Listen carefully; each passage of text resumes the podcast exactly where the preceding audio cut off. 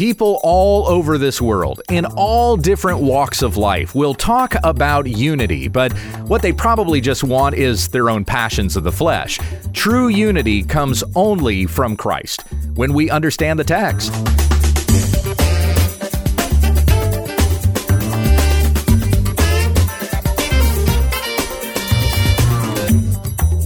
This is When We Understand the Text, a daily Bible teaching podcast, that we may be steadfast, immovable, always abounding in the work of the Lord. Tell your friends about our ministry at wwutt.com. Here once again is Pastor Gabe. Thank you, Becky. We come back to our study in Romans 15. I'm going to read again verses 1 through 7, and then we'll pick up where I left off yesterday. The Apostle Paul wrote to the church in Rome We who are strong have an obligation to bear with the failings of the weak and not to please ourselves. Let each of us please his neighbor for his good, to build him up. For Christ did not please himself, but as it is written, the reproaches of those who reproached you fell on me. For whatever was written in former days was written for our instruction, that through endurance and through the encouragement of the Scriptures, we might have hope. May the God of endurance and encouragement grant you to live in such harmony with one another in accord with Christ Jesus, that together you may with one voice glorify the God and Father of our Lord Jesus Christ. Therefore, welcome one another as Christ has welcomed you for the glory of God. We're picking up here in verse 6. We have verses 6 and 7 to cover today. And here it says in verse 6 Together you may with one voice glorify the God and Father of our Lord Jesus Christ. That's the goal here to the glory of God, doing all that we do to His glory, welcoming one another, living with each other in such harmony in accord with Christ Jesus. Why? That we may give glory to God. So, all of these instructions that we've been reading here about not quarreling over opinions, but receiving one another. Those who are mature have an obligation to bear with the failings of the weak. Those who are weak do not condemn the more mature. Those who are more mature do not despise those who are less mature, but, but consider how we may build each other up that we're all maturing in the body of Christ, holding fast to the head of the body. Jesus Christ, who is the head of the church. This is our desire. It is our pursuit together as a church. So we uh, we fix ourselves to the scriptures, as it says in verse 4. Whatever was written in former days was written for our instruction. We fix ourselves to the word of God, that through endurance and through the encouragement of the scriptures, we have hope. The scriptures point us to Christ. The scriptures show us the promises that we have in Christ, the kingdom of God that we receive, enduring in Him to the very end. We are encouraged by what we have in the Bible, the will of God revealed to us through the prophets and apostles who wrote these things down, guided by the Holy Spirit. God is the God of endurance and encouragement. And so he grants to us through what we read in his word, his word dwelling in our hearts, living according to the things that we read and hear proclaimed. God grants us to live in harmony with one another in accord with Christ Jesus. So, where there is unity in the church, that is a gift of God. And that comes when, when we are all sitting under the same teaching. We are all guided by the word of Christ, which is growing us in godliness. It is sanctifying us. Remember the word of Christ in uh, in his high priestly prayer in John 17 where he said, "Father, sanctify them in your truth. Your word is truth." How are we sanctified? How are we grown in holiness? How do we grow together in unity? It is all according to the word of Christ, what we have in the Bible. These are uh, the things written in former days for our instruction. Remember the words of 2 Timothy 3 16 and 17. All scripture is breathed out by God and profitable for teaching, for reproof, for correction, and for training in righteousness, that the man of God may be complete, equipped for every good work. The unity that we are going to attain, the only unity that can be had this side of heaven, is going to be among those who fix themselves to the word of Christ. And as Paul talks about in and also in his letters to Timothy, this is 1 Timothy chapter 6, those who leave the sound teaching of the Lord Christ fall into division, causing factions, constant friction. There's no grace, there's no forgiveness, there, there's no uh, being patient or kind with one another. It's just envy and jealousy and evil suspicions and stuff that just causes division. When you leave the sound teaching of the word of Christ, there's division. James 4 1 says, What causes quarrels and what causes fights among you? Is it not this, that your passions are at war within you? Desiring the things of your flesh rather than having the mind of Christ. And we are told here to be in one accord with Christ. That again was verse 5. May the God of endurance and encouragement grant you to live in harmony with one another. How do we achieve that? By having the mind of Christ. That was the instruction Paul gave to the Philippians too. Philippians 2 5. So, by having the mind of Christ, by being in accord with Christ Jesus, verse 6, together we with one voice glorify the God and Father of our Lord Jesus Christ. The goal is to glorify God. And we do this together with one voice as the church when we are being built up by His Word. There are a lot of people out there that will use the word unity. But just because they say they want unity or or they say we should strive for unity, that doesn't mean there's going to be unity. Anybody can desire unity. But saying you want unity doesn't cause unity. What kind of unity are they talking about? What are they wanting to be unified around? Because what they want to be unified in is probably not unity at all. It's it's their own autonomous, selfish, sinful uh, fleshly desires. That's what they want. They're saying we need to be unified around this. We need to be unified around what I want. So just desiring unity does not cause unity. It is Christ that unifies us. We're all broken from each other. We're all separated because in our sinfulness, we're striving for our own autonomy.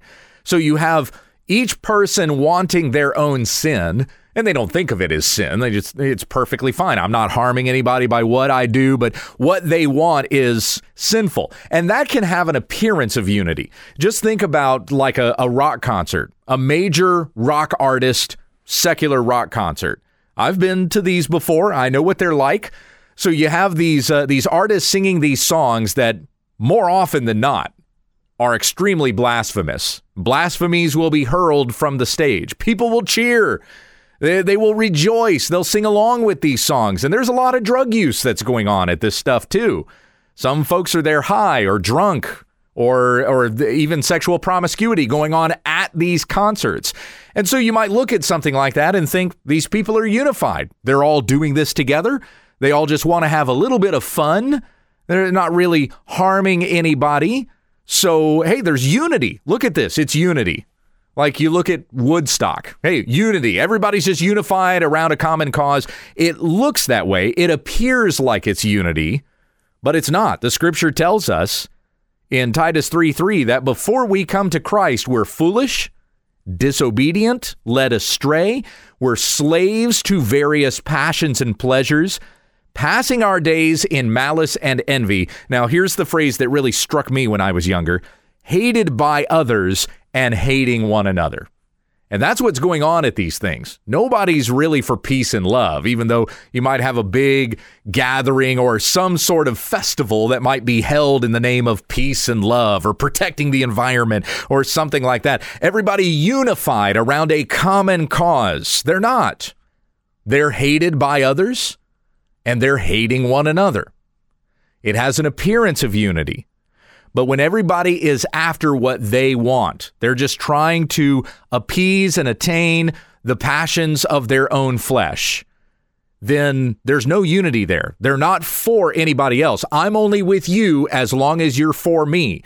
But the moment that you're not going to let me have what I want, we're not unified anymore. So it has an appearance of unity, but it isn't really unity. True unity happens when you die to yourself when you are not out to get what you want, but you want Christ. You want him to be glorified and honored. You want to put your own desires and passions totally aside in the entrance in the interest of helping somebody else. Uh, Paul's instruction, going back to Philippians 2 again, where he says to have the mind of Christ. He says each one should look not only to their own interests, but also to the interests of others. And even here, we have it being said that we who are strong have an obligation to bear with the failings of the weak, not to please ourselves. We please our neighbor for his good to build him up that together we may with one voice glorify the God and Father of our Lord Jesus Christ. What we are striving for together is to glorify God. We don't do this individually. Nobody worships as an island. Our desire is that the glory of God would be exalted in His church. Yes, you can worship God by yourself. I'm not saying that true worship can't be unless you're with the people of God.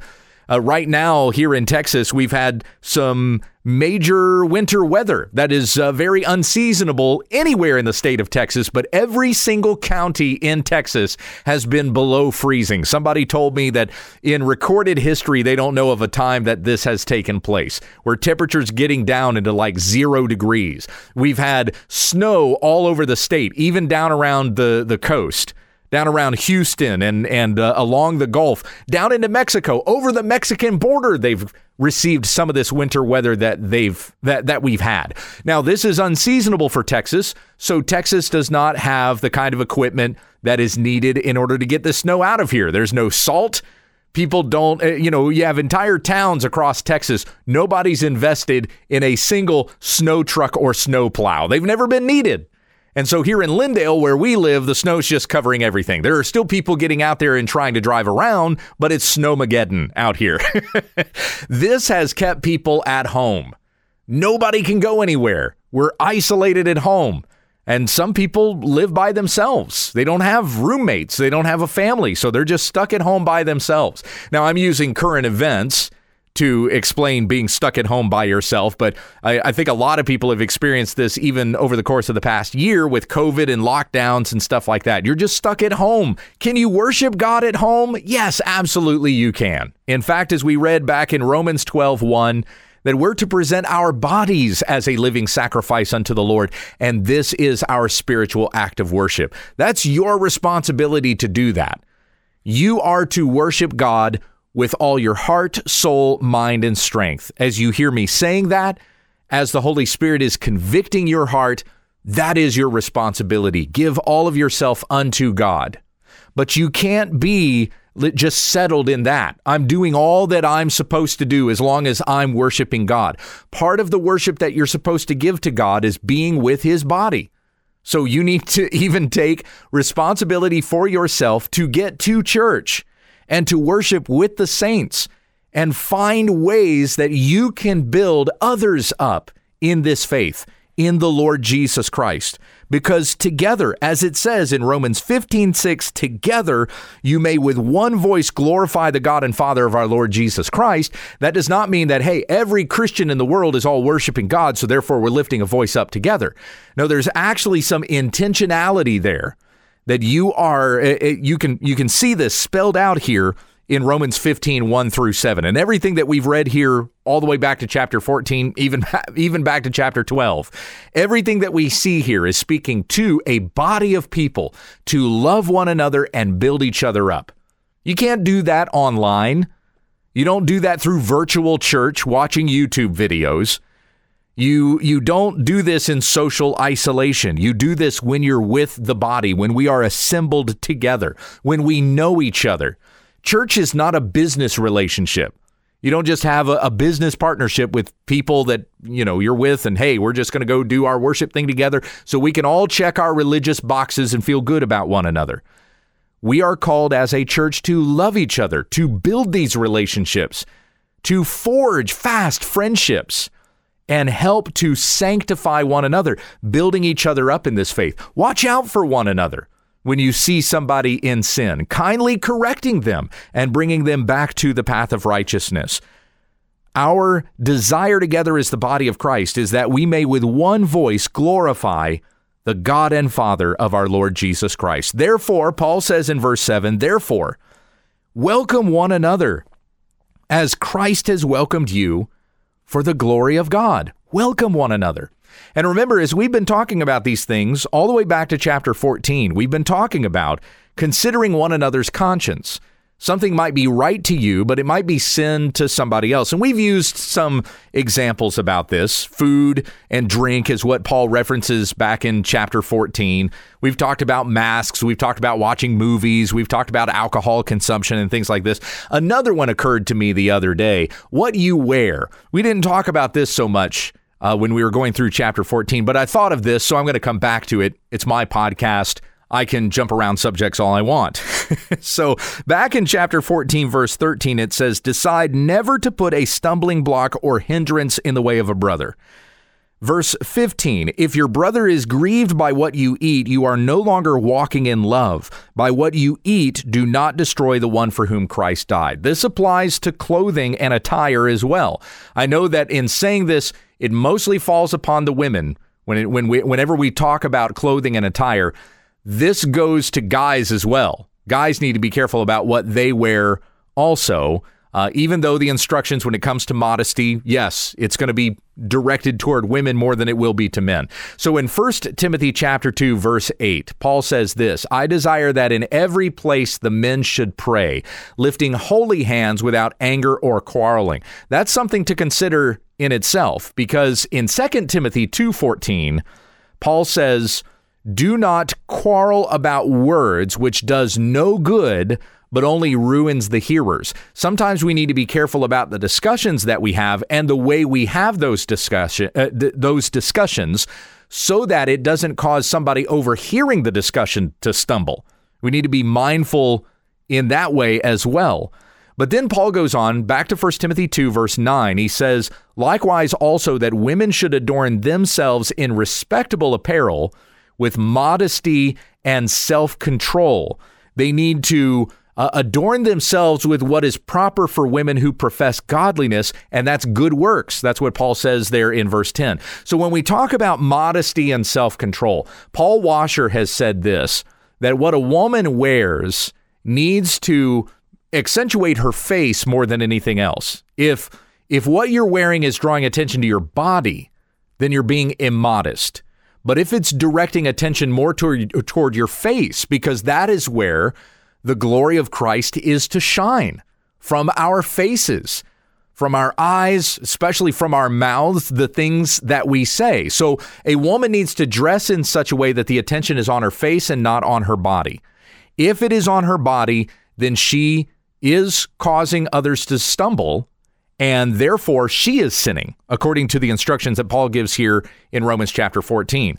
Just about every year we get around to April or May or something like that, I will say something on Twitter. This gets me in trouble every time, but I'll say something to the effect of remember that. Uh, that leggings are not pants. You can wear them under things, but they're not to be just your pants. And every time I do that, I get accused of legalism. There's kind of like this this liberal feminist anti uh, uh, patriarchy sort of side of social media. They would not call themselves liberal, but they're against patriarchy, so that's liberal. They might call themselves complementarian, but not in their practice at all. Anyway, that group of women tends to get really, really mad whenever I say that, and and some of the uh, vitriol that has been hurled at me over the last couple of years has been because of that statement exactly, because I've said that leggings are not pants. It, look, it doesn't matter if you wear them because they're comfortable. And that's often what I hear. That's fine. You want to dress for comfort, perfectly okay. But you still have to consider what that looks like and if it could potentially be causing another man to stumble. No, this isn't rape culture, which is the way that stuff gets shouted down, or purity culture. You're just imposing something legalistic. I'm not. I'm saying that you have an obligation to care for the conscience of your brothers and sisters in the Lord. That's what's being said here in Romans 14 and 15. You who are strong, you may not think that there is anything wrong with wearing leggings. You're perfectly confident in your mind wearing leggings is right. Okay, But I'm telling you, there are men staring at your derriere and it is causing them to stumble and sin. And if if you are not mindful of what that can be doing to the mind of a brother in the Lord, then you're sinning too. That's Paul says that here in Romans 14. If your brother is grieved by what you eat, verse 15, or by what you do or what you wear, you are no longer walking in love. By what you eat or what you wear, do not destroy the one for whom Christ died. So you must be mindful of one another's conscience. And what is the goal? Again, what's the goal? You focus on this goal and we stop arguing about all of the, the, the little ins and outs of all these little tiny things over here, these matters of conscience off to the side. It's good to have those discussions, but they don't divide us when we're focusing on the goal that together you may with one voice glorify the God and Father of our Lord Jesus Christ. Therefore, welcome one another as Christ has welcomed you for the glory of God. Where Paul tells us in Philippians 2 5 to have the mind of Christ, he goes on to say that Christ did all that he did to the glory of God the Father. And so, likewise, as that was the aim of Christ in his earthly ministry, so it should be our desire as well. We do all things to the glory of God, even when it comes to considering one another, helping each other, building one another up. We who have more maturity in faith, caring for those who are less mature, that we may grow up into the head who is Christ Jesus, into mature manhood and womanhood, so that we may no longer be children tossed to and fro by the waves, carried about by every shifting wind of doctrine, by human cunning, by craftiness and deceitful schemes. Rather, we are speaking the truth in love, growing into Christ, from whom the whole body, joined and held together by every joint with which it is equipped, when each part is working properly, makes the body grow so that it builds itself up in love. I'm just quoting to you now from Ephesians chapter 4. We have a little bit more of, of this kind of teaching regarding one another and building each other up here in Romans chapter 15. And we're going to resume our teaching on this with verse 8 on Monday. Let's finish with prayer. Heavenly Father, we thank you for the good word that you have given to us, that this word that we have read might uh, build us up in sanctification, growing into Christ. And we have a desire to help one another do that as well. No longer divided from each other the way that we were when we were chasing after the passions of our flesh, but our foremost desire is to glorify God, to glorify Him with our body and to glorify Him in the body. We glorify Christ in the way that we live in our own body, and we glorify Christ in the way that we live in the church and building each other up in the Lord until the day of Christ comes. Hold us steadfast in your love. Keep us directed according to your word. May we have patience and kindness toward each other as you have had toward us. And it's in Jesus' name that we pray. Amen. You've been listening to When We Understand the Text with Pastor Gabe Hughes. Monday, Tuesday, and Wednesday, Gabe will be going through a New Testament study. Then on Thursday, we look at an Old Testament book. On Friday, we take questions from the listeners and viewers. Tomorrow, we'll pick up on an Old Testament study when we understand the text.